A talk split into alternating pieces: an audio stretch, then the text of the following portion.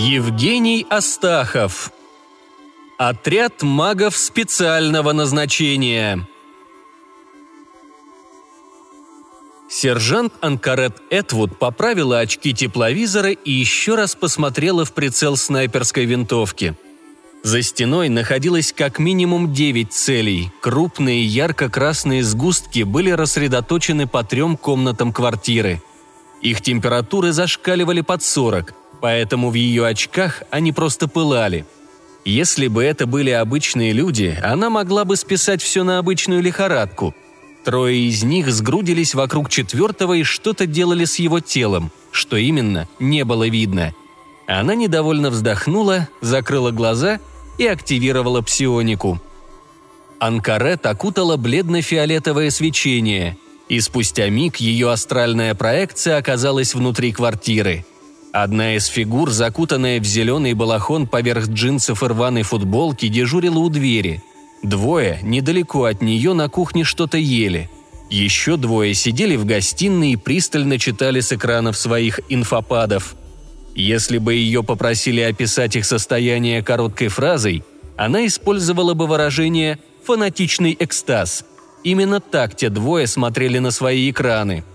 Анкарет скользнула невидимым призраком дальше по коридору и, наконец, увидела, чем занималась та троица – Двое мужчин держали эльфийку, а третий, орк, разрисовывал ее какой-то черной жижей. Эльфийка дергалась и, несмотря на кляп во рту, пыталась звать на помощь. Анкарет еще раз осмотрелась и прервала заклинание. Ее мгновенно вернуло в объятия собственного тела. Как всегда после астральной прогулки немного тошнило. Она лежала на крыше здания на расстоянии 800 метров от старой 60-этажной развалюхи – на фасаде обоих домов было навешано полно рекламы. Мистер Череполом, маскот оружейной компании Родрик и Кармайкл, обещал низкие цены на всю линейку ружей «Эльфтек», а из его рта шло облачко красного текста «Встреть врага дуплетом». Бордель «Храм удовольствий» сулил счастье и негу каждому посетителю. «Мы исполним ваши желания или вернем деньги», Неоновые рекламные щиты с местами перегоревшими лампочками моргали в такт одним им известной мелодии. В центральных районах Мейджхолда давно перешли на голографическую 3D-рекламу, и только в этих реликтовых трущобах все еще можно было встретить старый добрый неон. Неблагополучный квартал, а конкретнее Приттем-Пойнт, или, как называло его все население, помойка, был прибежищем отбросов, воров и убийц – а также всех тех, кто кубарем слетел вниз по социальной лестнице и не нашел дорогу назад. Несчастные люди, а также дворфы, гномы, эльфы и еще сотни разумных рас Акериуса, пострадавшие от пожара, увольнения, войны или эпидемии, вынуждены были снимать квартиры в рушащихся высотках-муравейниках. На одном этаже вполне могла соседствовать семья гнолов-осенизаторов и банда отбросов-грабителей – Гноллы-осенизаторы. Если уж ты выглядишь как вставшая на дыбы гиена, а пахнешь как мусорный бак в летнюю жару и при этом не падаешь в обморок от собственной вони, что тебе сделают километры канализации под городом? Скрытую во тьме женскую фигуру выдавали лишь три светящиеся зеленые точки очков тепловизоров. Капюшон потускневшей зеленой мантии окутывал голову с очками, пряча лицо – Ноги в армейских ботинках с рельефной подошвой упирались в трубу вентиляции, выходившую на крышу. Анкарет лежала поверх заранее расстеленного плаща, зачарованного на согревание, поэтому, несмотря на идущий ливень, она не мерзла. Перед девушкой на треноге стоял дальнобойный посох. Вершина в рекреанской военной магической промышленности – сверчок М-82, названный так благодаря необычайному звуку, издаваемому оружием во время выстрела – 14 килограммов смеси сумеречной кассавы с обвесом из титана и полимеров. Сумеречная кассава росла только в полумраке пещер Западной Врикории и была очень прихотлива в культивации и уходе, однако посохи, выточенные из нее, отличались крайней мощью и дальнобойностью. Древко посоха исчерчено серебристыми рунами – на усиление выстрела, снижение шума и отдачи. Сердечник из блестящего голубого алакронита, кристалла, был намертво впаян в оголовье посоха и притягивал взгляд. 140 сантиметров в длину. Немобильная махина, стрелять из которых получалось только с заранее подготовленной позиции. Пятнадцатикратный прицел обеспечивал возможность работать по очень дальним целям, а тренога и приклад из полимеров стабилизировали сверчка во время выстрела, снижая отдачу. Вторым минусом оружия была крайне низкая скорость стрельбы. При всей его мощи, точности и дальнобойности делать он мог не больше восьми выстрелов в минуту – больше энергии алакронит никак не выдавал. Прицельная дальность – полтора километра. Анк однажды побила это расстояние почти вдвое, сняв инквизитора григорианцев с расстояния 2,9 километра. Она сглотнула тягучую слюну и коротко произнесла в микрофон, закрепленный на резиновом шнурке вокруг ее шеи. «Босс, восемь целей, один заложник. Культисты почти закончили подготовку. Она немного подумала, вспоминая внутреннюю планировку, и добавила. «В трех метрах от двери в пол вмурован малый ловец душ». Как всегда, она постаралась максимально сжато передать все увиденное, чтобы говорить как можно меньше. Ее хриплый рубленый голос звучал как наждак по дереву и вызывал неуютное ощущение у любого, кто его слышал. Из маленького наушника, спрятанного в длинном остром и черном как смоль ухе Анкарет, донеслась мерная речь Дэрила – Анг, принял. На тебе входной сторож. Виз, работаешь по схеме 3. Двухсекундная задержка и ставишь малый купол света. После прикрываешь меня и Хока. На нас – заложник. Эйн, на тебе двоится в гостиной. Новичок? Возникла всего лишь секундная пауза, но она готова была поклясться, что Дэрил недовольно нахмурился. Ауру ускорения на полную. Хочу, чтобы накрыло всю квартиру. Вперед не лезешь, но будь готов подхватить. И не дай боги тебе уронить кого-то из моих ребят или заложника. Я вырву тебе печень и заставлю ее съесть». Сказано это было таким будничным тоном, что новичок наверняка проникся этим обещанием. Дэрил натянул маску, закрывавшую нижнюю половину лица, и покрепче перехватил свой игломет. Изготовитель – компания Родрик и Кармайкл, модель 556. Модификация «Метель» для стрельбы водными заклинаниями. Магический жезл в длину 87 сантиметров из серного эплока, облегченный кристалл алакронита, обвес из полимеров и прицел с двукратным увеличением. Масса 3,5 килограмма, скорострельность 800 выстрелов в минуту. Сейчас он висел на тросе из укрепленного полиэстера на высоте 48 этажа над окном, ведущим в прихожую той самой квартиры – по ту сторону стекла от него находился Хокинс Брей, который сейчас пытался доесть шоколадный батончик и одновременно разложить термитную ленту из стертого хвоста саламандры вдоль пола в форме большого квадрата. На 47-м этаже засели культисты, которых случайно увидела бездомная Пикси, собирающая пустые бутылки и остатки съестного в заваленных мусором коридорах и сообщила в полицию. Прошло полминуты – Хокинс перевернул задом наперед свою фирменную черную бейсболку. Чертенок, изображенный на ней, подмигивал зрителю и насмешливо предлагал «Огоньку?» прямо с горящего большого пальца его руки. Поправил огнеупорные очки на глазах и отошел на шаг назад. «Работаем, парни! Три, два, один!» Дэрил закончил отсчет. Разом произошло великое множество вещей. Дэрил закинул в окно бормотуху, стандартную алхимическую склянку, огни святого Эльма, ноготь болотного утопленника и перо громовой птицы, после чего оттуда раздался сбивающий с ног грохот и ярчайшая вспышка света. Официально называемая алхимическая емкость светошумная, модель факел G60, но неформально, несколько иначе из-за эффекта схожего с употреблением самопального алкоголя – если смотреть на нее во время срабатывания, можно навсегда лишиться зрения. Яркость световой вспышки – 3,5-8,5 миллионов кандел. Время ослепления может достигать 20-30 секунд, и это в лучшем случае. Громкость больше 170 дБ. Время потери слуха может достигать 4-6 часов.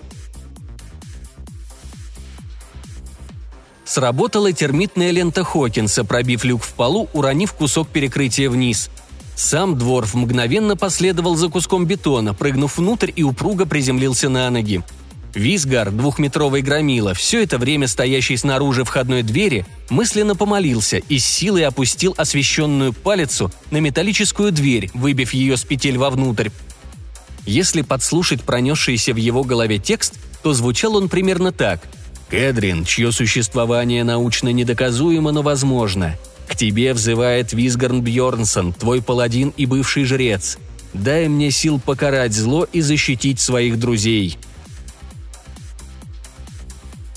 Палица Визгара – 40 килограммов титана с сердечником из освященного вольфрама и коренным зубом святого Гвимарта, покровителя защитников и безнадежных затей.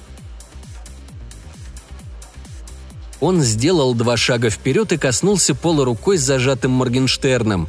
Небольшую плиту в шаге от этого места накрыл сияющий белизной купол, и выскочившая из плиты темная сущность бессильно заметалась – Малый ловец душ не только убивал неподготовленного человека, высасывая из него всю жизненную энергию, но и превращал его душу в послушного слугу, которого мог использовать любой некромант или последователь древних. Эльфийка Эйнсли в фурии влетела в окно и быстрыми прыжками помчалась к двум культистам, сидевшим в гостиной. Ее черная остроносая ведьминская шляпа задорно торчала немного на бок. Стойко перенеся встречу со стеклом, кувырок и прочие невзгоды – Анкарет навела прицел на голову культиста, охранявшего дверь, и спустила курок. Голова бедолаги перестала существовать. В сотни раз сжатый воздух в оболочке из магической энергии преодолел расстояние между двумя домами, пробил кусок стены, оставив в ней ровный круг, обезглавил цель, после чего рассеялся. Заклинание было нацелено на органику. При контакте с ней магическая защитная энергия исчезла – и с громким хлопком высвободившийся воздух взорвал всю голову бедняги, окатив фонтаном крови потолок и стены рядом с входной дверью. Сам Дэрил ногами вперед влетел в окно и, не отцепившись от троса, послал очередь в направлении двойки культистов, сидевших на кухне. Ледяные иглы прошили одного из них, ослепшего и оглохшего от сработавшей барматухи, от паха к горлу. Давала знать о себе немаленькая отдача игломета – Второй же культист, не вовремя отвернувшийся спиной к месту срабатывания склянки, успел упасть и кубарем залететь за кухонную тумбочку. Оттуда он начал отстреливаться из ручного громовержца, обычного порохового револьвера калибра 357, что оставлял в телах жертв впечатляющих размеров дырки. Дэрилу повезло, и единственная попавшая в него пуля вошла в бронежилет. Тем не менее, его отбросило на шаг назад, а в грудь будто ударили ломом – Параллельно многозадачный культист начал гортанные песнопения, что должны были призвать в эту реальность посланцев древних и даровать этому тенору как минимум интересное посмертие. «Йок сатот фуфгахн вхалма, сатогуа ехуэнафл, йок сатот епн в кварнак ее кадишту гока гнаих». И древние откликнулись. Налетевший ветер закрутил все лежащее в комнате барахло, раздался низкий гул, и все слышавшие его ощутили, как голову словно сжимает огромная сильная рука. У Дэрила из носа брызнула кровь, а глаза закатились, показав белки. Он упал на одно колено. Хокинс, успевший развернуть дуло огнемета в сторону тумбочки с засевшим культистом, сжал зубы до хруста. Модель М202, официально драконий Зев – иногда называемый солдатами любовно «драконья отрыжка». Все-таки дворфы традиционно гораздо более крепкие к ментальным атакам. Борясь с дурнотой, Хокинс выпустил мощную струю всепоглощающего огня. Она охватила культиста и мгновенно превратила в воющую от боли свечку, но было уже поздно – Болотно-зеленая гнилостная энергия питала его, раздувая грудную клетку, трансформируя конечности и голову во что-то непередаваемо ужасное. Пламя потухло, будто задутое божественным дыханием. Словно та же свечка, человек потек и превратился в мешанину из плоти и мускулов, покрытую дымящейся коркой. Ковыляя на трех отростках, теперь он мог только хрипеть, а там, где когда-то находилось лицо, торчали остатки зубов и огромный глаз, накрытый сизым веком. «Ну и мерзкий же ты гаденыш!» – прошипел Дэрил, постепенно приходя в себя. Изумрудная нитка энергии тянулась сейчас к нему от Кзартога, который находился этажом выше и пытался спешно откачать командира. Хокинс секунду разглядывал то, что когда-то было человеком, и медленно процедил. «Знаешь, дружище, не дам я тебе теперь телефон своей сестры».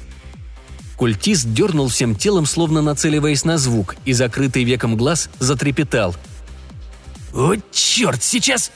Что хотел сказать Хокинс, никто не узнал, потому что культист наконец распахнул глаз, который ударил толстым красным лучом первозданной энергии в направлении Пироманта и Дэрила – Анкарет выстрелила в мутанта, но снаряд из сжатого воздуха бессильно расплескался по его магической защите. В эту секунду ее не смог бы пробить и архимаг опрокинутой башни. Метнувшийся на перерез лучу Визгар успел. Успел в самую последнюю секунду, во многом благодаря ауре скорости Кзартога. Великан закрыл своим гигантским ростовым щитом обоих друзей, и в этот момент он был прекрасен – Окутанный белоснежным сиянием щит отражал луч древних. Время остановилось. Моргенштерн в вытянутой руке Визгора словно вбирал в себя эту белизну, наливаясь божественным гневом, пока, наконец, луч не иссяк, и в ту же минуту оружие, бесшумно разрезая воздух, опустилось на культиста. Его вмяло в пол, превратив и без того нескладную куклу в ошметки из плоти. Громила Норд тяжело дышал – Пот лил по его лицу, закрытому глухим шлемом. Стекал вниз по пшеничной бороде с заплетенными косичками. Он словно не мог надышаться после пережитого потрясения. Эйнсли, сжимая в руках свои парные тонфа, неслась огромными прыжками к двум культистам, что так увлеченно читали свои инфопады – Модель «Гадюка». Длина 50 сантиметров. Углеродное волокно с пазом для закрепления стандартной боевой магической палочки внутри специального отсека. Аллокронитовый кристалл выдвинут на 2 сантиметра из удлиненной стороны гадюки и служит для манифестации боевых эффектов заклинаний. Когда взорвалась бормотуха, их задело гораздо меньше, чем тех, кто был в другой комнате, поэтому эльфийку они встретили во всеоружии – очереди из двух ЮМП-45 прошили мебель и стены вокруг нее. Несколько пуль попало в черный бронежилет, на котором крупными белыми буквами было выведено «Ведьма». Еще три пули должны были разорвать ей шею и голову, но сработал средний амулет защиты, висящий на ее шее, и, отразив пули, сгорел, оставив пустой шнурок. Эйнсли ушла резко вниз, падая на колени и продолжая скользить по грязному полу, одновременно активируя геомантию – Бетонный пол помнил, что когда-то давно он был камнем, щебнем и песком, поэтому, пусть неохотно, но он откликнулся. Широкий квадрат пола изогнулся вверх под углом 90 градусов, подобно огромному каменному языку, прикрыв Эйнсли от непрерывного огня и образовав баррикаду в пол ее роста, за которой она и спряталась. Сесть вплотную к стенке не получалось. В полу перед баррикадой образовалась ровная дыра на месте поднявшейся плиты – и Эйнсли могла наблюдать за маленькой гномкой, которая этажом ниже играла с куклами. Увидев Эйнсли, ребенок не стал испуганно кричать, а дружелюбно помахал ей рукой. Эльфийке пришлось помахать в ответ. Пули бессильно стучали по бетону, выбивая из него каменную пыль. Самый большой недостаток талантов Эйнсли заключался в том, что у нее не было никаких заклинаний дальнего боя – она не могла, как Дэрил, с помощью гидромантии расстрелять их ледяными копьями, не вылезая из укрытия. Или, как Анкарет, прирожденный аэроман, создать вокруг них вакуум, откачав воздух. И дело было не в какой-либо врожденной слабости геомантии. Она лично знала тролля из пятого отряда, который мастерски метал огромные плиты и особенно обожал делать гриль из своих врагов. Пол и потолок неожиданно стягивались вместе, превращая неудачника в тонкую лужицу – Просто ей всю жизнь лучше всего давались заклинания ближнего боя. Если надо каменным кулаком сломать что-то, Эйнсли ваш друг, тем более что ломать и взрывать она обожала. Но вот создать средний каменный сталагмит на расстоянии трех метров она не сможет ни за какие ковришки. Дэрил всегда отчитывал ее за слишком упрощенное и прямолинейное использование своих талантов, поэтому она решила подойти к решению проблемы творчески – если основной талант здесь бессилен, возможно, поможет побочный. Эйнсли активировала техномантию, и время остановилось. Что для компьютера человеческое восприятие времени, когда он может совершать миллионы операций за долю секунды? Ее зрению предстала серая палитра, подсвеченная горящими белыми точками. Все оборудование, оснащенное платами, чипами, а иногда и простейшим искусственным интеллектом – Она проследила взглядом за медленно пролетающей пулей над ее головой. Та кружилась в полете, и зрелище было завораживающее – на ее поясе сиял стандартный переносной КПК класса «Гремлин», который непрерывно считывал обстановку с помощью датчиков, отвечал за связь внутри отряда, соединял их со штабом и мог взломать большинство гражданской и простейшей военной техники. На стене дальше мигал пульт управления системой климата в помещении. Чуть дальше стандартный мультимедиа-модуль. Хочешь, включай голограммы с последними новостями в рекории, Подключайся к глобальной интернет-сети Акериуса, слушай музыку или сжигай часы в одной из миллионов виртуальных игр. Ее они не интересовали, но вот два планшета инфопада, лежащие в карманах чокнутых культистов, это было то, что нужно. Эйнсли пробросила канал между Гремлином и инфопадами. Без техномантии ей пришлось бы поднести свой КПК почти вплотную. Гремлин играючи прорвался сквозь встроенные фаерволы и дал ей полный контроль над устройствами – она могла бы справиться с силами и своего мозга, что для техноманта мощнее любого компьютера. Но зачем напрягаться, когда есть дармовая вычислительная мощь? «Вы действительно хотите отключить защиту от перегрузок?» Безэмоциональный голос простейшего обрубленного ИИ, слишком дешевого, чтобы заслужить себе полноценную версию, которая могла неотличимо имитировать любые человеческие эмоции, раздался в ее голове. «Подтверждаю. Сто процентов мощности на аккумуляторы через две секунды. «Принято!» Эйнсли отключила техномантию и приготовила простейшее заклинание каменного трамплина, коснувшись концом одного из тонфа пола под своими ногами. Бетон загудел, налившись концентрированным коричневым светом. Послышался хлопок и звук искрящейся техники. Аккумуляторы закоротило, выпустив разряд электричества в тела обоих фанатиков. Она бы предпочла подорвать их, но гражданские устройства просто не были рассчитаны на отдачу такого количества энергии и не были способны обеспечить полноценный взрыв. Культисты закричали и, наконец, прекратили стрелять. Эйнсли активировала трамплин, ласточкой взмыв над баррикадой. Зачарованный бетон пружинил не хуже доски для прыжков в воду, придав ей сильное ускорение. А вместе с аурой скорости Кзартога, делая ее настоящим живым снарядом – Эльфийка наблюдала, как культисты дергаются, сотрясаемые шоком электрического разряда, как оба пистолета-пулемета ходуном ходят в их руках, и особенно четко она видела большое панорамное окно, находящееся прямо за спиной девицы, энергично исполнявшей канкан прямо сейчас. Ногами вперед она влетела в грудь одного из них, придав себе еще большее ускорение, немного сконвертировав гравитацию в кинетическую энергию прямо в полете – Культиста просто смело и отшвырнуло назад, с грохотом выкинув из окна. Его дикий крик раздавался несколько секунд, пока бессердечная гравитация не обыграла его в догонялке. Даже не будь позади него окна, бедняга точно скончался бы от раздробленной в кашу грудной клетки. По сути, из осколков его ребер можно было сделать занимательный пазл для детей от 10 до 15 лет на тысячу кусочков – все-таки тяжелые армейские ботинки, которыми Эйнсли так любила бить в пах пьяных орков, пристающих к ней в дешевых барах, могли покалечить и без дополнительного ускорения. Упав на пол, она воткнула возвратным движением правой тонфа коротким концом в стопу оставшегося культиста. Малая костедробилка, выпущенная ее оружием, превратила в желе все, что находилось внутри его ноги. Когда же он рефлекторно согнулся от боли и невозможности устоять на одной целой стопе, она, так и не встав на ноги, ударила его длинным концом тонфа прямо в лицо, активировав малый каменный шип. Из его затылка выросло черное каменное острие, брызнувшая кровь покрасила потолок затейливыми узорами, и он ничком повалился прямо на нее. Дэрил, Визгар и Хокин с перебежками добрались до комнаты, где находился локальный лидер культа – Потасовка в прихожей заняла гораздо больше времени, чем они планировали. Их уже ждали. Один из культистов, вероятно, в прошлом инженер, развернул малую турель модели «Тайфун», которая теперь поливала пулеметным огнем вход в комнату с заложницей. Огонь был настолько плотный, что Дэрил не мог даже показаться из-за угла, а без зрительного контакта он ничего не мог поделать с установкой. «Анг, видишь тайфун, который делает из нас отбивную?» Обратился он к снайперу. «Да, босс», Голос Анкарет привычно резанул по ушам. «А я не хочу его видеть!» «Принято!» Громыхнул сверчок, и станину турели перекосило на бок.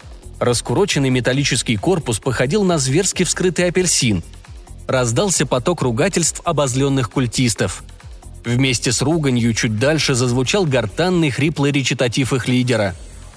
«Чаугнар фаугн ак йог сатот ор егнаик вулктм шогуарт шаг ак йог сатот штунгли пкх нок йог сатот хуппаг нанок геп цатога крикадишту». Привычно сдавило голову, но сейчас Дэрил был готов. «Виз, щит света на полную, я за тобой. Просто дай мне 10 секунд». «Понял». «Хокинс, позади меня на два шага. Готовься устроить барбекю». «С удовольствием, босс». Дворф расплылся в широкой улыбке. «У меня и сосиски с собой. Работаем». Визгар шагнул за угол, выставив перед собой махину щита. По нему сразу застучали пули – Дэрил рванул следом, следя, чтобы не высовываться за края непростреливаемого пространства. Комната впереди когда-то служила спальней. Сейчас же стены и потолок были заляпаны какой-то черной массой. Ей уже были выведены нечитаемые иероглифы, символы и какие-то жуткие письмена, глядя на которые начинала адски болеть голова. Из-за спины Визгора ничего не было видно. Ему нужна была информация – Дэрил отыскал ближайший неиспачканный кусок обстановки, которым оказался туалетный столик с зеркалом, расположенный глубже в комнате наискосок от него, и бросил на него флягу с водой, подстрелив ее в полете из игломета. Фляга взорвалась брызгами, заплескав зеркало. Малый перенос разума, и вот Дэрил уже смотрит изнутри мокрого зеркала на все, что происходит в комнате. Его тело болезненно осело на пол, прикрываемое паладином – Два культиста засели за перевернутыми шкафами, спуская в щит обойму за обоймой. Обе стороны понимали, что это бессмысленно, но культистам нужно было выиграть время, чтобы закончить ритуал. Вот один из культистов достал из-за пояса самодельную магическую палочку. Явный самопал. Кристалл алакранита, треснувший, наверняка был забракован отделом качества одной из оружейных компаний. Древко палочки все перемотано изолентой, поэтому породу дерева определить невозможно – Палочку культист держит голыми руками, словно несведущий деревенский колдун, догадавшийся насадить алакронит на кусок сучковатой палки, как на великом полотне темной эпохи. Бойня на Огданском холму. Картина кисти калификсии Сокридас изображает шеренгу хранителей Гидры. Все в черных мантиях с палочками, посохами и жезлами в руках, поливающих градом заклинаний армию Форштрона.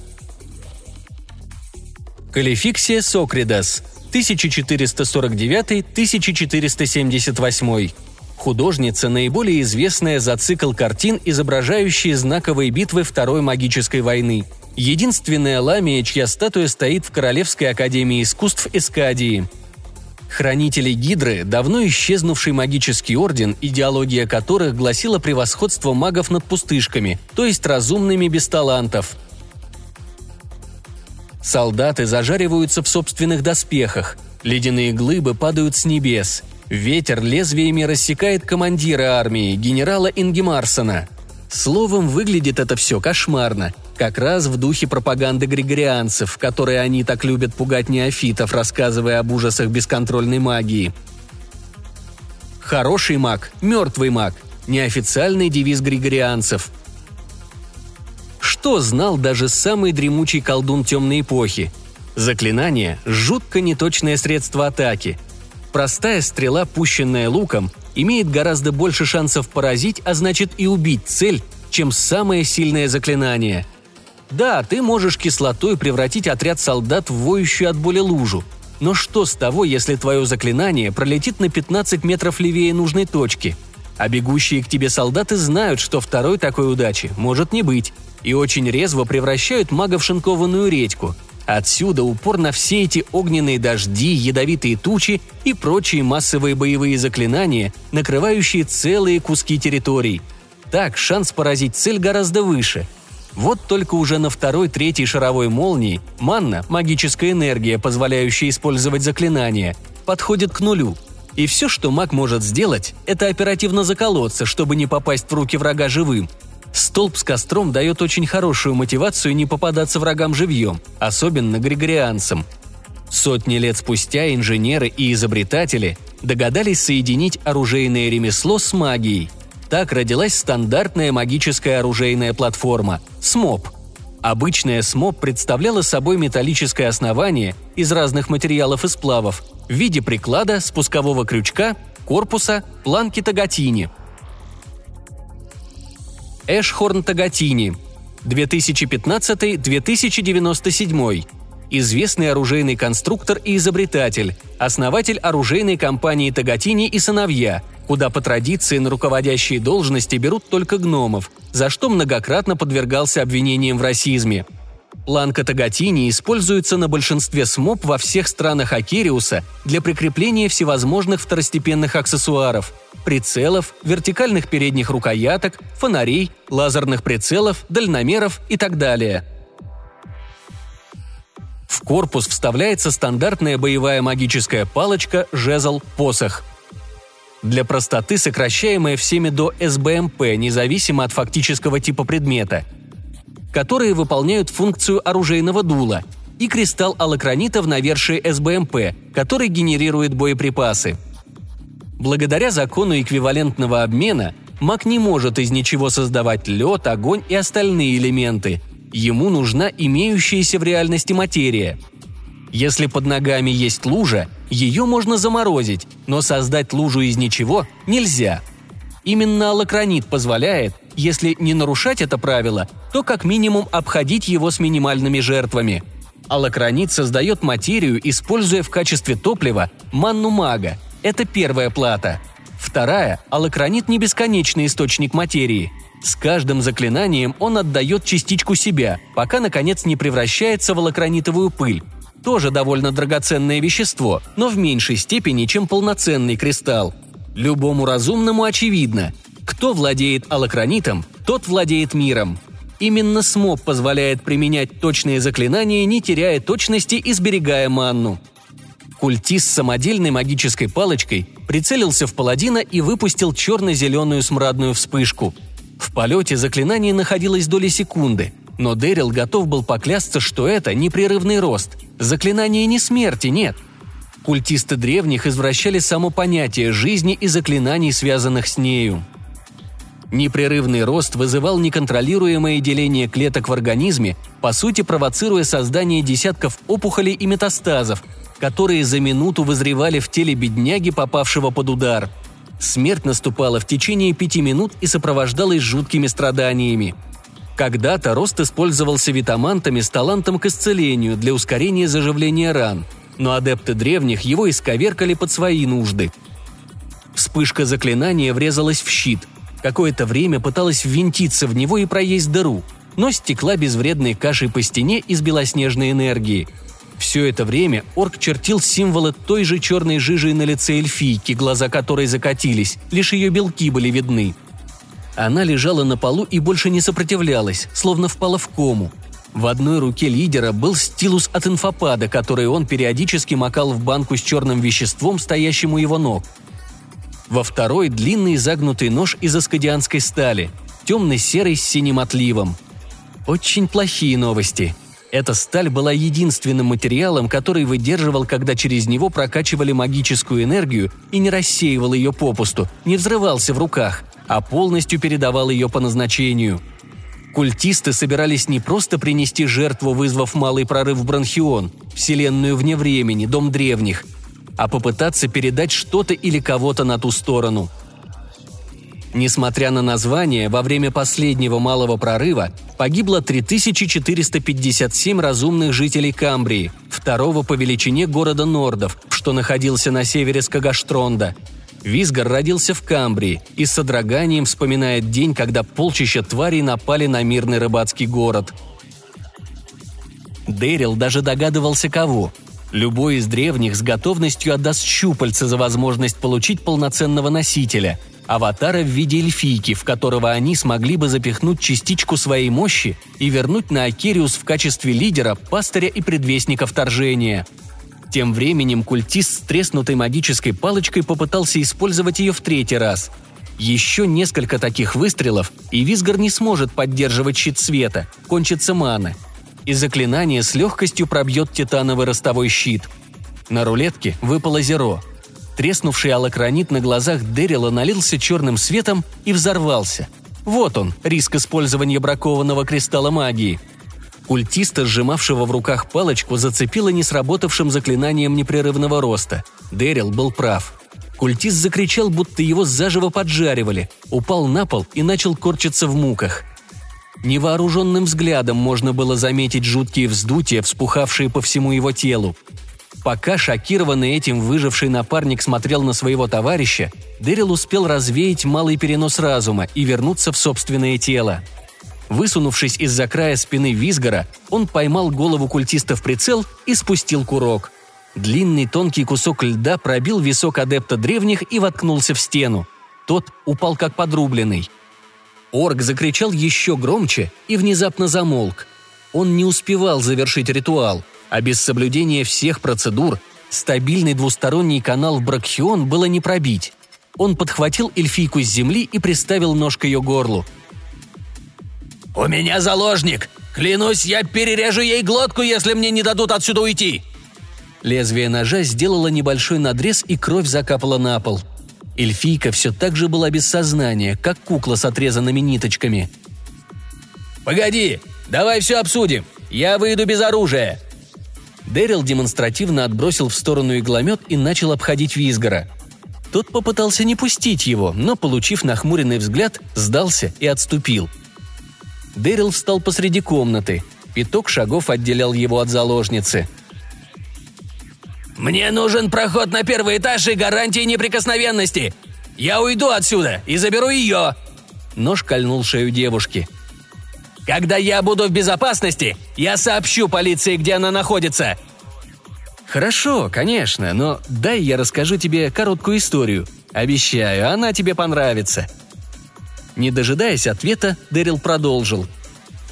«Организм разумного – это очень сложная штука.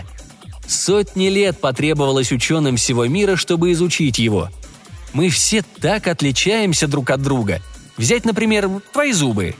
Дэрил показал рукой себе на лицо. Нижние клыки.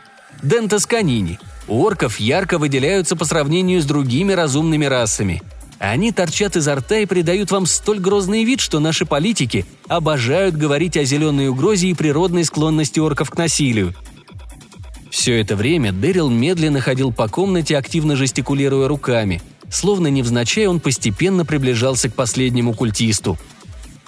Однако сходств между нами гораздо больше, чем различий. И я говорю это не в каком-то там припадке пацифизма. Давайте возьмемся за руки и забудем обиды. Я имею в виду, что анатомически все мы очень похожи.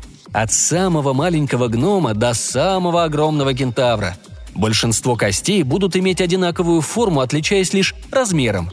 И есть еще один орган, который идентичен у 99% разумных. Конечно, я говорю о мозге. О нем вообще можно разговаривать очень долго. Орк зарычал, явно начиная закипать. Но я уже почти дошел до сути, друг мой. Тебя в мозге должна интересовать лишь одна его часть – желудочки головного мозга – по сути, это полости в мозгу, которые заполнены ликвором, спинномозговой жидкостью. Ее около 200 мл в человеческом теле. В теле орка, думаю, около 350. И знаешь, что особенно интересно в ликворе?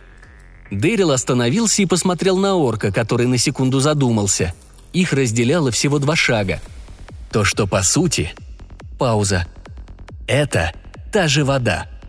В глазах культиста зажглось понимание, но было поздно. Дэрил щелкнул пальцами. Раздался морозный треск, и из головы орка показались куски льда, окрашенные в красный цвет. Словно теннисный мяч, силой насадили на морского ежа. Орк еще секунду стоял на ногах, а потом с грохотом завалился назад. «Знаешь, босс, мне кажется, ему не понравилась твоя история». Хокинс почесал щеку и улыбнулся. «И что за пижонство с щелканием пальцев? Ты теперь всегда так будешь делать, бросая заклинания? И к чему вся эта лекция?» «Ты сам знаешь, как сложно нацелить такое филигранное заклинание без помощи СМО.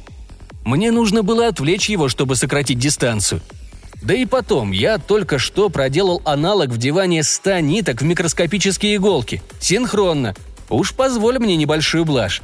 Я хотел, чтобы он знал, что проиграл. Дэрил не успел насладиться радостью победы. Тело орка начало светиться черным светом. Опять завыл ветер, срывая и закручивая по комнате все предметы обстановки. Вся та энергия, которую накапливал лидер культа, никуда не делась. она и не могла безопасно рассеяться. Во время ритуала подготовки он накопил в себе огромную прорву энергии, понемногу откачанную у древних, которые с радостью делились ею со всеми, кто пытался открыть их древнюю темницу. И теперь она рвалась наружу. Малый прорыв уже не случится, но целый дом вполне может развеяться на атомы, оставив глубокую такую воронку на его месте. «Хокинс, рунный заслон, быстро! Виз, Эйн, новичок! Малое кольцо силы! Немедленно!» Обычно спокойный лидер отряда заорал так, что у Анкарет заложило уши. Хокинс начал срывать с пояса рунные камни, окружая погибшего орка словами давно забытого языка. Каждая руна ложилась на пол и словно фиксировалась в пространстве, казалось, даже бульдозером теперь ее не сдвинуть. И это было правдой. Звук и сила ветра немного приглушились, но черный свет никуда не делся. Труп напоминал тикающую часовую бомбу. Примчавшиеся по команде Эйнсли и Кзарток взяли за руки Визгора. Малое кольцо силы – три мага. Среднее кольцо силы – три на три – девять магов. Большое кольцо силы – 27 магов. Великое кольцо силы собиралось лишь однажды в истории Акериуса – 81 маг. Подконтрольное питаемому кольцом силы разумному, магическая мощь не просто увеличивалась в разы, а на порядке. Дэрил стиснул зубы, пытаясь не дать набирающему силу контрудару разнести помойку со всеми ее жителями – если ты зачерпываешь море энергии, ее нужно куда-то использовать. Закон сохранения энергии. Носить в себе бесконечно чужую манну не получится. Это все равно, что засунуть за пояс склянку с нитроглицерином. Малейшая встряска, и она рванет. Вот только данная склянка рванет не от действия, а от бездействия. Манну обязательно нужно использовать, а трупорка это сделать уже никак не мог – Словно пытаешься руками удержать торнадо и заставить его прекратить сносить фермы. Пронеслось в голове Дэрила. Остановить взрыв было уже нереально, но можно попытаться его направить. Кровь обильно брызнула из его носа. С закрытыми глазами Дэрил пытался уговорить вулкан не накрывать Помпею. Вокруг орка внутри кольца рунных камней образовались ледяные стенки. Сам воздух застывал, превращаясь в толстый синий лед. Чтобы превратить ничто в лед, требовалась колоссальная мощь. Закон эквивалентного обмена не могли отменить даже боги. Главный закон магии – все находится в равновесии. Чтобы что-то получить, нужно отдать что-то равной ценности. Дэрил щедро делился манной, дарованной ему малым кольцом силы, выкачивая воздух вокруг дома и конвертируя его в лед. В кубометре воздуха от 10 до 30 грамм воды, поэтому он даже не брался подсчитать, сколько воздуха только что пришлось потратить. Колонна изо льда росла все выше и выше. Холод, который шел от нее, мог затушить даже вечно горящий огонь в огнемете Хокинса. Тройка, сцепившаяся руками, дрожала, брови и волосы давно покрылись инием, но они продолжали перекачивать энергию в Дэрила. Лед пробил потолок и, ускоряясь, рванул вверх. Тринадцать этажей нужно было преодолеть этой колонне до крыши – Несчастливое число для любого мага.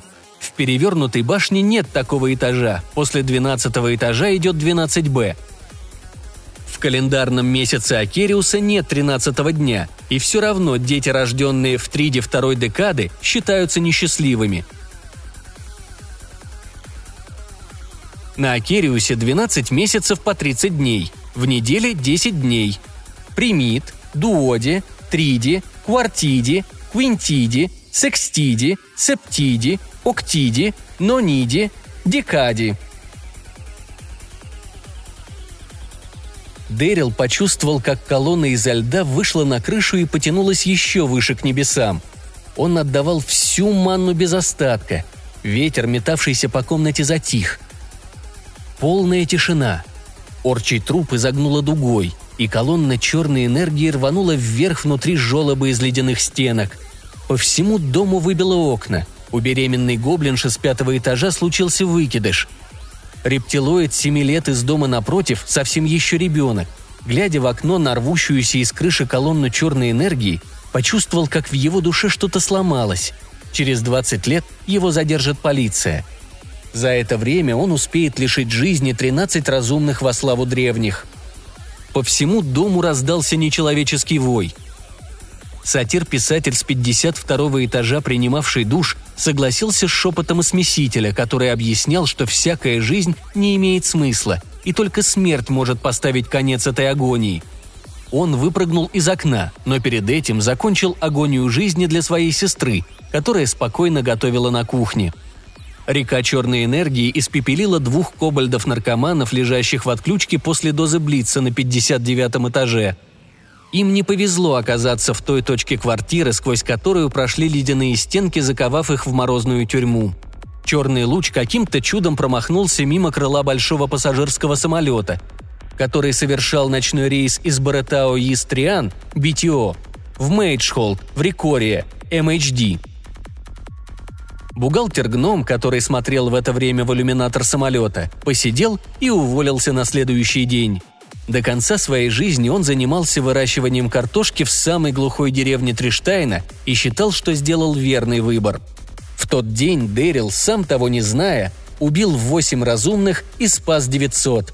Сколько всего пострадало существ от прорыва энергии Бракхиона в Притемпоинт, если рассматривать далекие последствия того дня, не знал никто. Когда источник погас, Дэрил осел на пол. Его колотил озноб, а взгляд никак не мог сфокусироваться – Гзарток силой схватил его за плечи и начал вливать в него остаточные крохи манны через среднее заживление, попутно отцепив с пояса склянку душевного жара, алхимическая смесь, стимулятор и энергетик.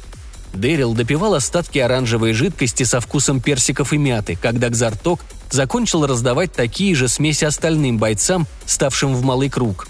По телу пробежала волна тепла, и Дэрил смог собраться. Опираясь на стену, он встал на ноги и осмотрел побоище – Заложница была жива, как неудивительно. Она все еще была без сознания, но дышала ровно. От тела орка остался высушенный и обугленный скелет. Паркет в комнате выворотило ветром почти целиком, и он дощечками валялся то тут, то там. Визгар, Эйнсли. Все трупы, кроме Орочьего, собрать в кучу. Хокинс, сжечь их. Не хочу повторения истории с красной чумой в Камбрии. А судя по их температуре, они носители заразы. «Новичок, готовь тело лидера к транспортировке. Я хочу, чтобы команда некромантов работала с ним уже через час. Имена других ячеек, контакты, позывные. Высушите его досуха. Хочу знать, что он ел на завтрак в пятом классе и какого цвета носил вчера трусы. Жду доклада на моем столе к завтрашнему утру». Визгар и Эйнсли кивнули и начали стаскивать тела погибших на бетонный пол в предыдущей комнате – Гзарток повернулся к командиру и начал смущенно тараторить, что от лица двухметрового полуорка выглядело нелепо. «Сэр, это было потрясающе! Я хочу сказать, что никогда не видел ничего подобного! Вы смогли отвести энергию Бракхиона и спасти кучу жизней сегодня! А как вы заморозили его голову! Полный улет! И заложницу спасли! Сэр, да вы самый крутой чертов волшебник, которого я видел за работой! Он помялся, подбирая слова и явно намереваясь продолжать, но был прерван взмахом руки Дэрила. Тот явно не выглядел довольным похвалой. Говоря откровенно, он наливался кровью во время всей этой речи и сейчас готов был взорваться. «Рядовой первого класса ВОЗ! Не разбивай к хуям мое любящее сердце и не говори мне, что ты только что назвал меня волшебником! Я похож на сельского колдуна! У меня длинная клочковатая борода и замызганный плащ, я вызываю дождик для урожая и исцеляю крупный рогатый скот. Ты видишь у меня в руках деревянную лозу для поиска подземной скважины?» «Сэр, никак нет, сэр!» Гзарток словно стал меньше ростом, что при его метре девяносто было совсем непросто, в то время как Дэрил умудрялся нависать над ним со своими скромными метр семьдесят пять. «Знаешь, почему рядовой? Потому что я – прима классис магус в рикарианской армии. Мы Полуночный круг. Мы – стражи у врат. Если что-то щелкает клыками в темноте, наша работа, черт побери, пойти в темноту и затолкать свои ботинки, выданные славным армейским квартирмейстером Стефаном, этой щелкающей мрази так глубоко в задницу, чтобы она почувствовала вкус гуталина во рту. Все случившееся здесь – это наша вина. Ответь мне, рядовой ВОЗ, каков девиз полуночников?» Гзарток вытянулся еще больше в струнку и с выпученными глазами оттарабанил. «Амат Виктория Куром, сэр! Победа любит подготовку!» «А знаешь, почему мы сегодня облажались, рядовой?» – подозрительно ласково спросил Дэрил. «Потому что мы не были готовы, сэр?» – предположил Гзарток.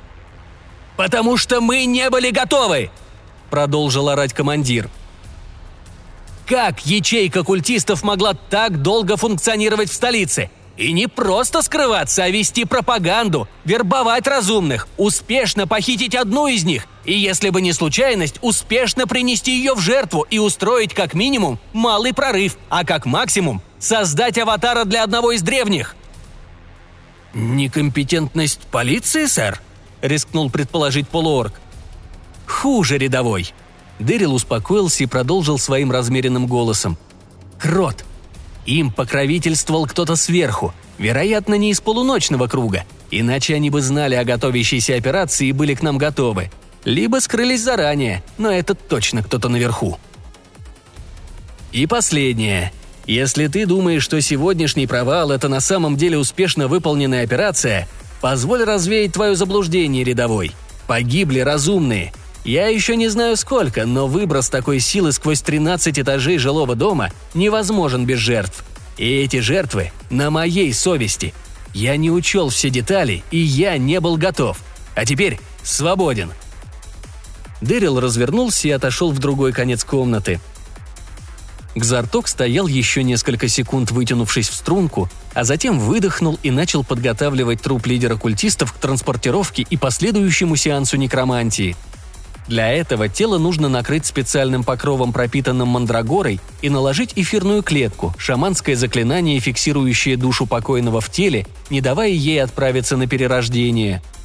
В других талантах заклинания схожего действия носили иные имена, но принцип действия был тот же. К нему незаметно подошел Визгар и похлопал полуорка по плечу рукой в титановой перчатке. «Не переживай, парень. Босс сам не свой в последние недели все не может оправиться от смерти Гутри. Это был наш предыдущий целитель. Его подстрелили григорианцы. А тут еще сегодняшнее дерьмо. Вот он и слетел немножко с тормозов», – пробасил Громила. «Не бери в голову. Когда он отойдет, ты его не узнаешь даже». Гзарток улыбнулся и кивнул паладину. Визгар постоял еще немного и пошел дальше носить тела – Совершая необходимые манипуляции, полуорг присел на пол и отпихнул гору сломанного паркета, покрывавшую пол. Краем глаза он увидел серое пятно и повернул голову, чтобы поближе рассмотреть его. Его глазам открылась книга, обтянутая серой неровной кожей. Книга явно самодельная, а не напечатанная в типографии. Она лежала в выемке пола, что когда-то служил тайником. Первым его рефлексом было протянуть за ней руку, и он ему поддался – не применяя никаких заклинаний, он чувствовал черную ауру, идущую от этой книги. Несомненно, она была злом, чистым и незамутненным, без малейшей возможности для двойной трактовки фактов. Рука Кзартога почти коснулась угла книги, когда ее перехватил Дэрил, крепко сжав его запястье. «Ты знаешь, что это?» – тихо спросил он. «Полагаю, это Некрономикон, босс», – в тон ему ответил Кзартог. Нам рассказывали в башне о нем на криптоистории. Не думал, что увижу его когда-нибудь своими глазами. Ты прав, это книга мертвых. Знаешь, из чего она сделана? Человеческой кожи, вместо чернил идет кровь. Да, а знаешь, почему будет плохой идеей трогать ее голой рукой? Мозг Зартога наконец заработал на полную, разгоняя нейроны, и он, закашлившись, ответил – потому что она превратит в овощ любого, кроме адепта древних». «Верно, рядовой. Поэтому впредь вначале включай голову, а уже потом делай что-то. Полуночникам запрещено умирать без разрешения». Дэрил коснулся микрофона на шее и связался со штабом. «Гримридж вызывает цитадель. Прием!» «Цитадель на связи, мастер-сержант. Что у вас?» Операция «Слепая луна» закончена. Миссия выполнена. Обнаружен запретный предмет класса Альфа+. Нужна вертушка и вастазианский сейф для транспортировки. Вастазианская сталь была антиподом искадианской. Она блокировала любые заклинания, а предметы, накрытые ею, становились безобидны, как мороженое в руках ребенка. «Принято. Время в пути – 10 минут. Ожидайте», когда «Валькирия В-22» опустилась на крышу дома, вся команда уже была в сборе. Самолет вертикального взлета и посадки незаменим для операций в Урбане. Хокинс сжег тела всех культистов, включая упавшего из окна, а прах и осколки костей собрал щеткой в специальную коробку. Его ругань из-за необходимости спускаться пешком по лестнице на первый этаж и обратно слышал весь дом. Бракхианская энергия перегрузила и вырубила всю проводку в доме, поэтому лифты не работали.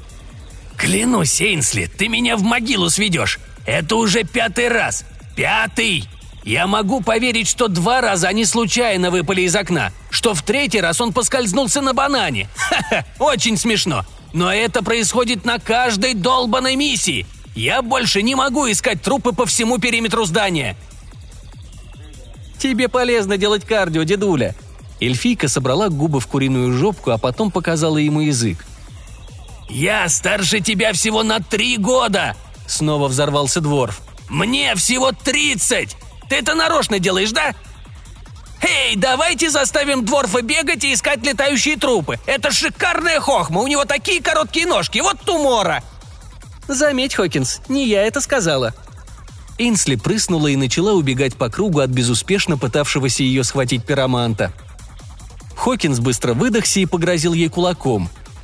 «Я сожгу к чертям твой бонсай! Вот тогда посмотрим, кто будет смеяться!» «Эй, тронешь мою коллекцию, я побрею тебя на лысо каменным лезвием, и поверь, Марта тебя не пустит домой лысым». «Так, отставить цирк», — вмешался Дэрил, когда понял, что они снова сели на свою любимую лошадку. Эти двое могли припираться часами, что частенько и делали. «Заложницу передали медикам?» «Да, босс», — ответила Эйнсли.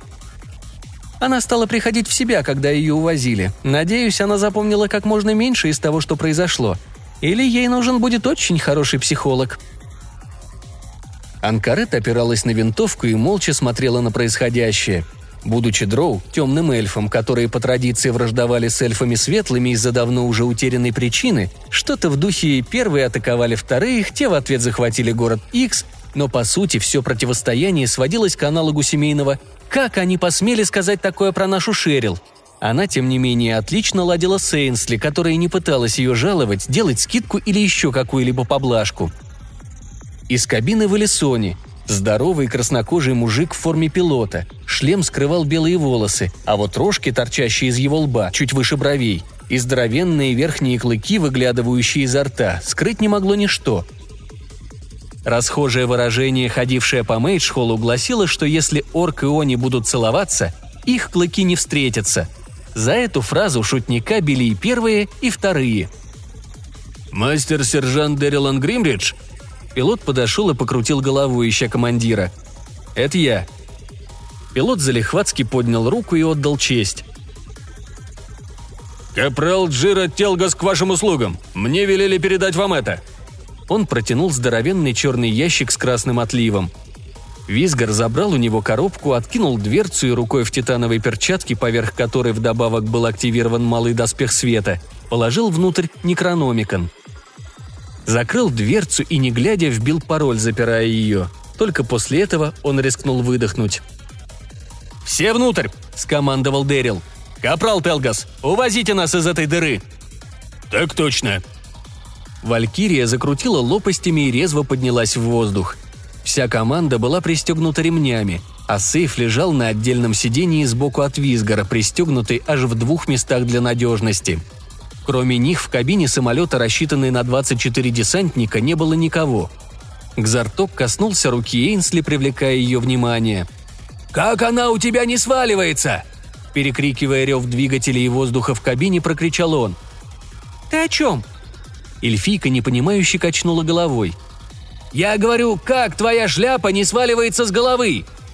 Он махнул на остроносую черную ведьминскую шляпу. «Я видел, как ты спускалась по тросу вниз головой, как ты залетела в окно, и сейчас!» Он обвел руками кабину, где творился полный кавардак. Инсли усмехнулась и заговорщицки подмигнула. «Это особая эльфийская магия, передающаяся от матери к дочери. Если я раскрою эту тайну, мне придется убить тебя», ее лицо было каменным. «Эй, я не настолько сильно хочу узнать, если что!» Гзарток тревожно поднял брови. «Да я прикалываюсь над тобой, новичок!» Эйнсли стукнула его в плечо. Гзарток попытался незаметно потереть синяк. «Нет никакого секрета. Я просто зачаровала ее на малый возврат. Ну, знаешь, когда ты задалбываешься искать пульт от телека по всей квартире, и по щелчку он каждый раз начинает прилетать тебе в руку. Теперь она постоянно стремится вернуться на мою голову, и я могу не переживать, что потеряю ее». «И это круто! Я бы до такого не додумался!» Гзарток показал большой палец. «А ты давно в отряде?» «Да уже лет пять как. Дольше меня только босс и Визгар. Анкарет пришла почти одновременно со мной – Через год Хокинс Гурти. Жаль его. Отличный был целитель. Однажды вытащил меня из могилы. Некромант-отщепенец насадил меня как бабочку на клыки тьмы. Она показала рукой себе на живот. Вот отсюда торчали два черных лезвия. То еще зрелище, скажу тебе. Я уже приготовилась идти выносить мозги предкам Великой Чаще и все такое. А он меня отличил. Его все любили. Так что тебе придется стать достойным преемником и подхватить тяжкую ношу». Эльфы не верят в какое-либо конкретное божество, но согласно их религии, хотя по сути это больше философия, чем конкретный набор верований и обрядов, после смерти все они попадают в великую чащу, первозданный лес, где встретят всех своих предков и будут вынуждены держать ответ за все, что совершили при жизни –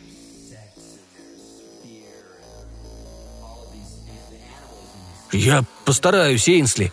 Поверить не могу, что всего полгода назад покинул башню, а сейчас сижу здесь с вами. Это большая честь». «Меньше пафоса, дружище. Мы ребят простые, да, Анг?» Дроу посмотрела на нее и молча кивнула. «А почему Анкарет все больше молчит?» – не унимался полуорг. «А вот тут тебе придется спросить ее.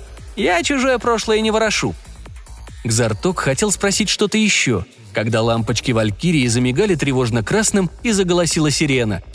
«Что происходит?» Гзарток запаниковал.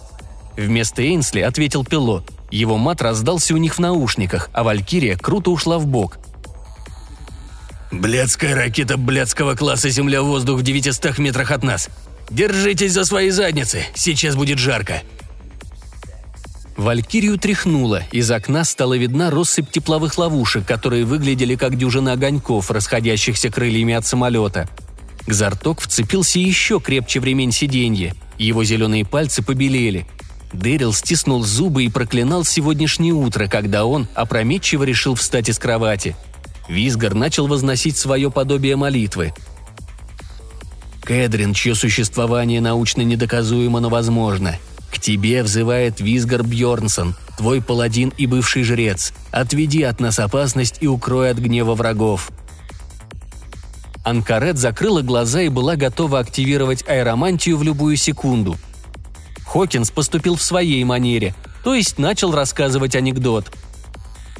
«Я уже рассказывал тот про Григорианского инквизитора. Короче, заходит в бар Григорианский инквизитор, педофил и обманщик. А бармен спрашивает, что пить будешь? А? А? Смешно же!» «Великая чаще, не дай мне умереть, слушая хуевые шутки этого долбанного дворфа!» Импровизированная молитва Эйнсли необычно громко разнеслась по кабине.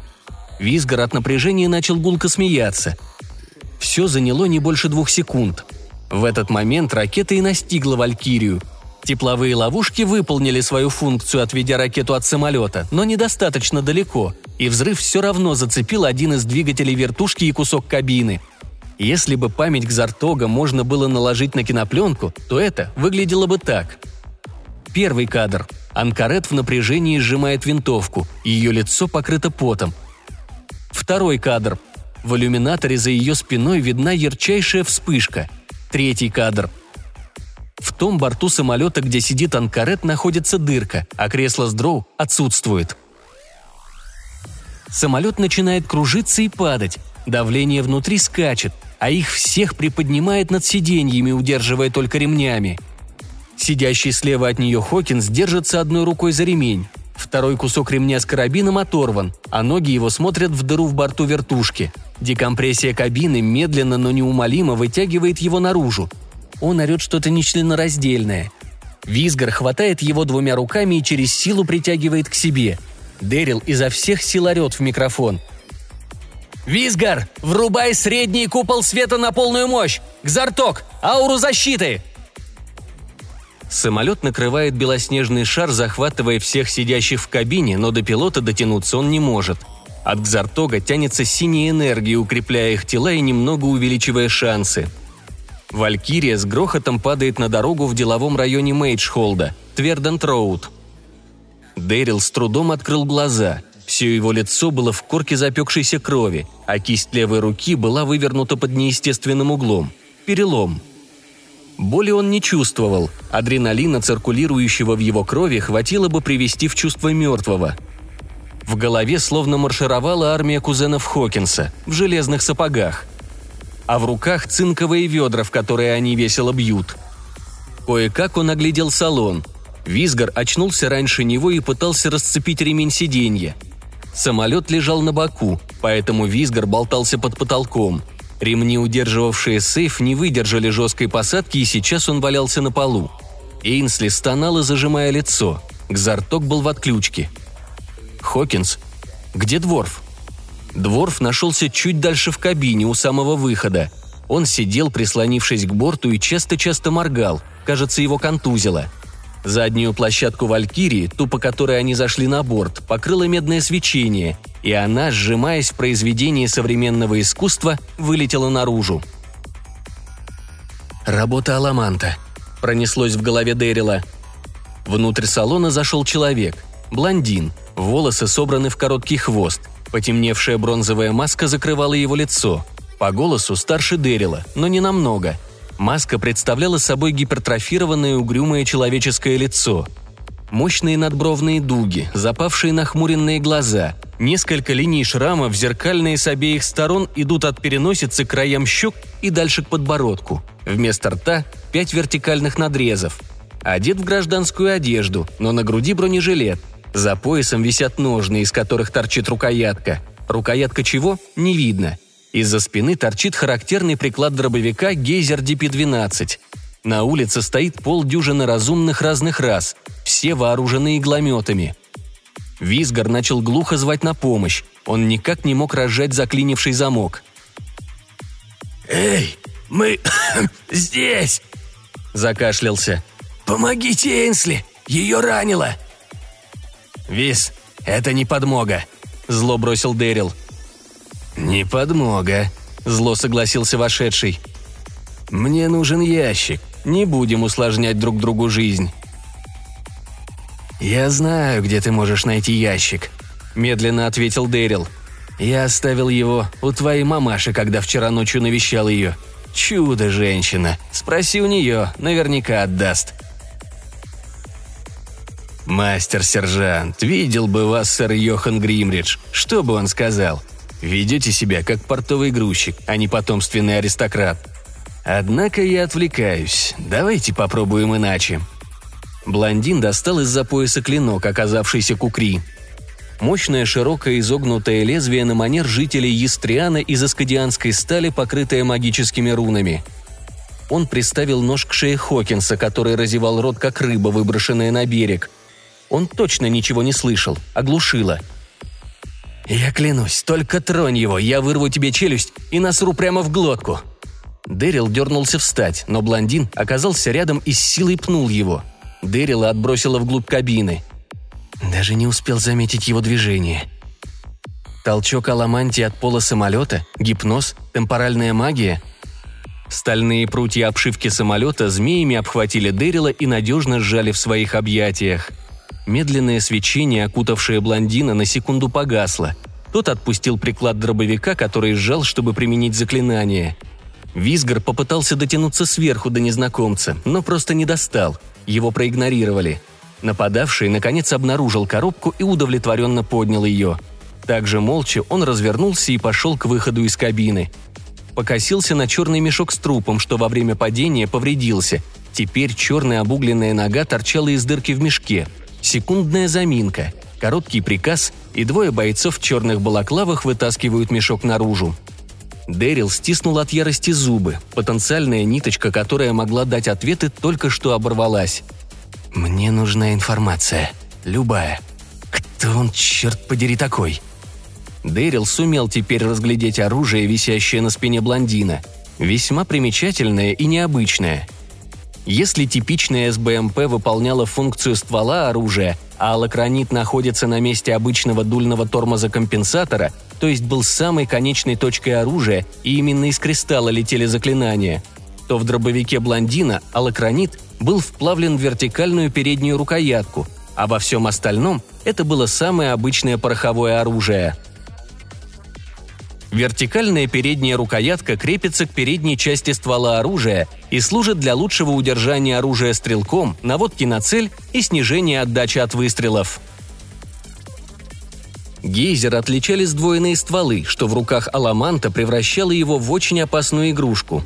Если версия об Аламантии верна, ему и не нужна стрельба заклинаниями из СБМП. Он и так может положить большинство оппонентов, виртуозно контролируя обычные пули – Кроме того, такое оружие никогда не придется перезаряжать, пока кристалл не опустеет.